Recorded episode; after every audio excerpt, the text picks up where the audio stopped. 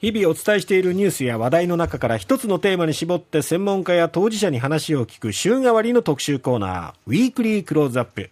今週は2022年のニュースを振り返っています。今日は日本中で大ブームを巻き起こし、新語・流行語大賞にもノミネートされました、あのダンスです。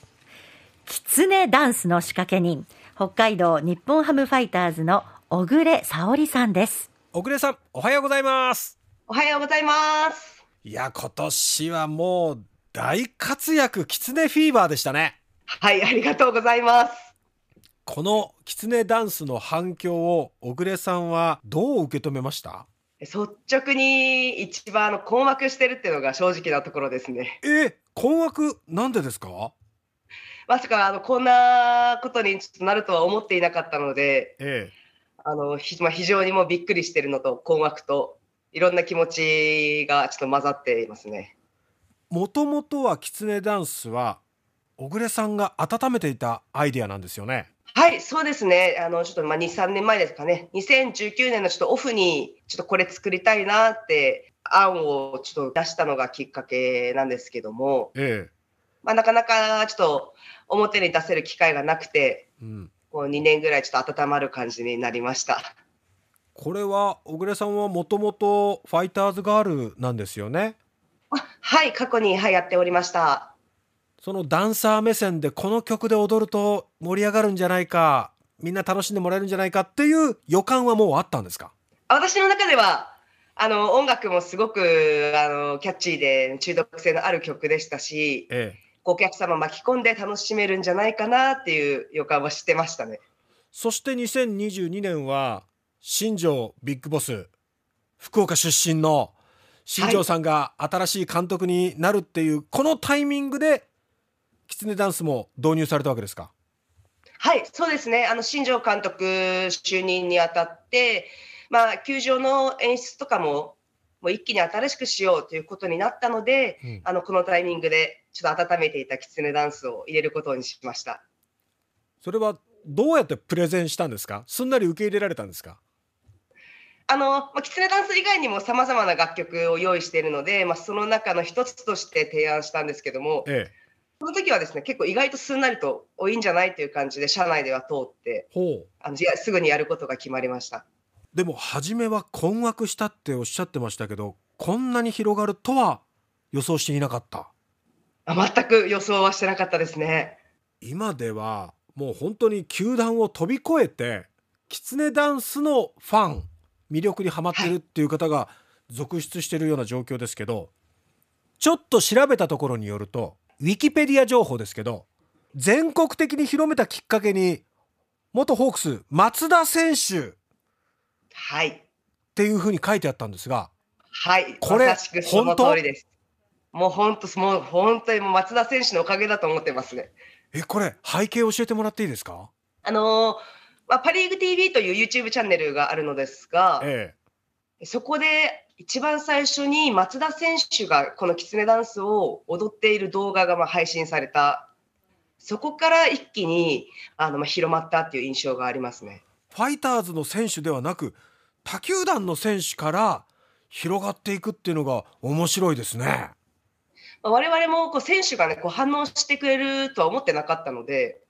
ちょっと松田選手がこう少しちょっとノリノリに踊ってくださっている映像を見て、ええ、我々もああの反応してくれてるんだなっていうふうにびっくりしましたしまさにもうここから一気にもう広がったっていう感じがして本当に感謝の気持ちでいっぱいです。はあ。マッチに伝えたいですねその言葉ね。うん、オールスターではパ・リーグ6球団のチアガールマスコットがキツネダンスを披露したわけですけどあの景色はどうでした、はいやっぱうちは球団をやっぱ飛び越えて、まさかね、このコンテンツを皆さんが一緒に踊ってくださるとはまあ考えてなかったので、ええ、まあ、今回ね、チームの垣根を飛び越えて、まあ、パフォーマーこうみんなで披露できたっていうのは、すごい結構感極まりました。小暮さん自身は、このきつねダンスがこれだけ広まった魅力ってどこにあると思いますか？あの結構やっぱいろいろな要素をが重なってのことかなと思ってるんですけど、やっぱ音楽の中毒性もそうですし、うん、やっぱ覚えやすい、真似しやすい振り付けもそうですし、うん、あの、まあ、狐の耳をつけたこうファイターズガールの可愛らしさとかもこう含めて、ね、いろんな相乗効果があって、まあ、いいものになったのかなと思ってます。いろんな要素が組み合わさってヒットにつながったと、はい、曲は確かに中毒性があるんですがこれイルビスの「ザ・フォックスっていう楽曲は2013年の曲なんですよね。はいかなり前なんですよね。これイルビスの2人とは会いました？あはいあの直接お会いしました。なんで今頃日本でこんなにフィーバーなんだっていう感じだったんですかね？も う本当に本当にそんな反応でしたね。お二人はどういうふうにこの現象を受け止めてました？あの いやこのやつ 10,、まあ、10年越しですかね、えー、でこう日本で流行ったことにも結構びっくりしてましたし、えーただ実際に球場でこうファンの皆さんがこう一体となって踊ってる姿をこう実際に見ていただいて、うん、あの感動しておりました。いやでも本当びっくりですよね。あの2人もきっとね。で来季もやっぱりこのきつねダンスっていうのは続いていくんですか？はい。あの来年もこのまま継続しようと思ってます。おまあ来シーズンからは新しい球場ですよね。はいそうなんです。エスコンフィールドこれはやっぱり球場が変わるとパフォーマンスっていうのは何か変化があるものなんですか？やっぱり球場が新しくなるに合わせて演出面もそうですし、うん、まあ、ビジョンもね世界こう最大級大きいものにまあ変わりますのでそういったものもやっぱどんどん活用していかなきゃいけないと思ってますのでちょっと新しいものはどんどん取り込んでいかなきゃいけないなって考えてます。うん他にも何かこう新しいパフォーマンスを考えていたりするんですか？あもちろん、はい。まあ、キツネダンスのようにいいものは残しつつ、えうん、ちょっと新しいものはもう少し増やしていこうと今考えてます。他球団のダンスパフォーマンスって気になります？あもちろん、はい。あの、毎年チェックしてます。ホークスのことはどう思ってますか？ホークスさんは本当にパフォーマンス力高くてですね、ええ、非常にレベル高いなっていつも見てます。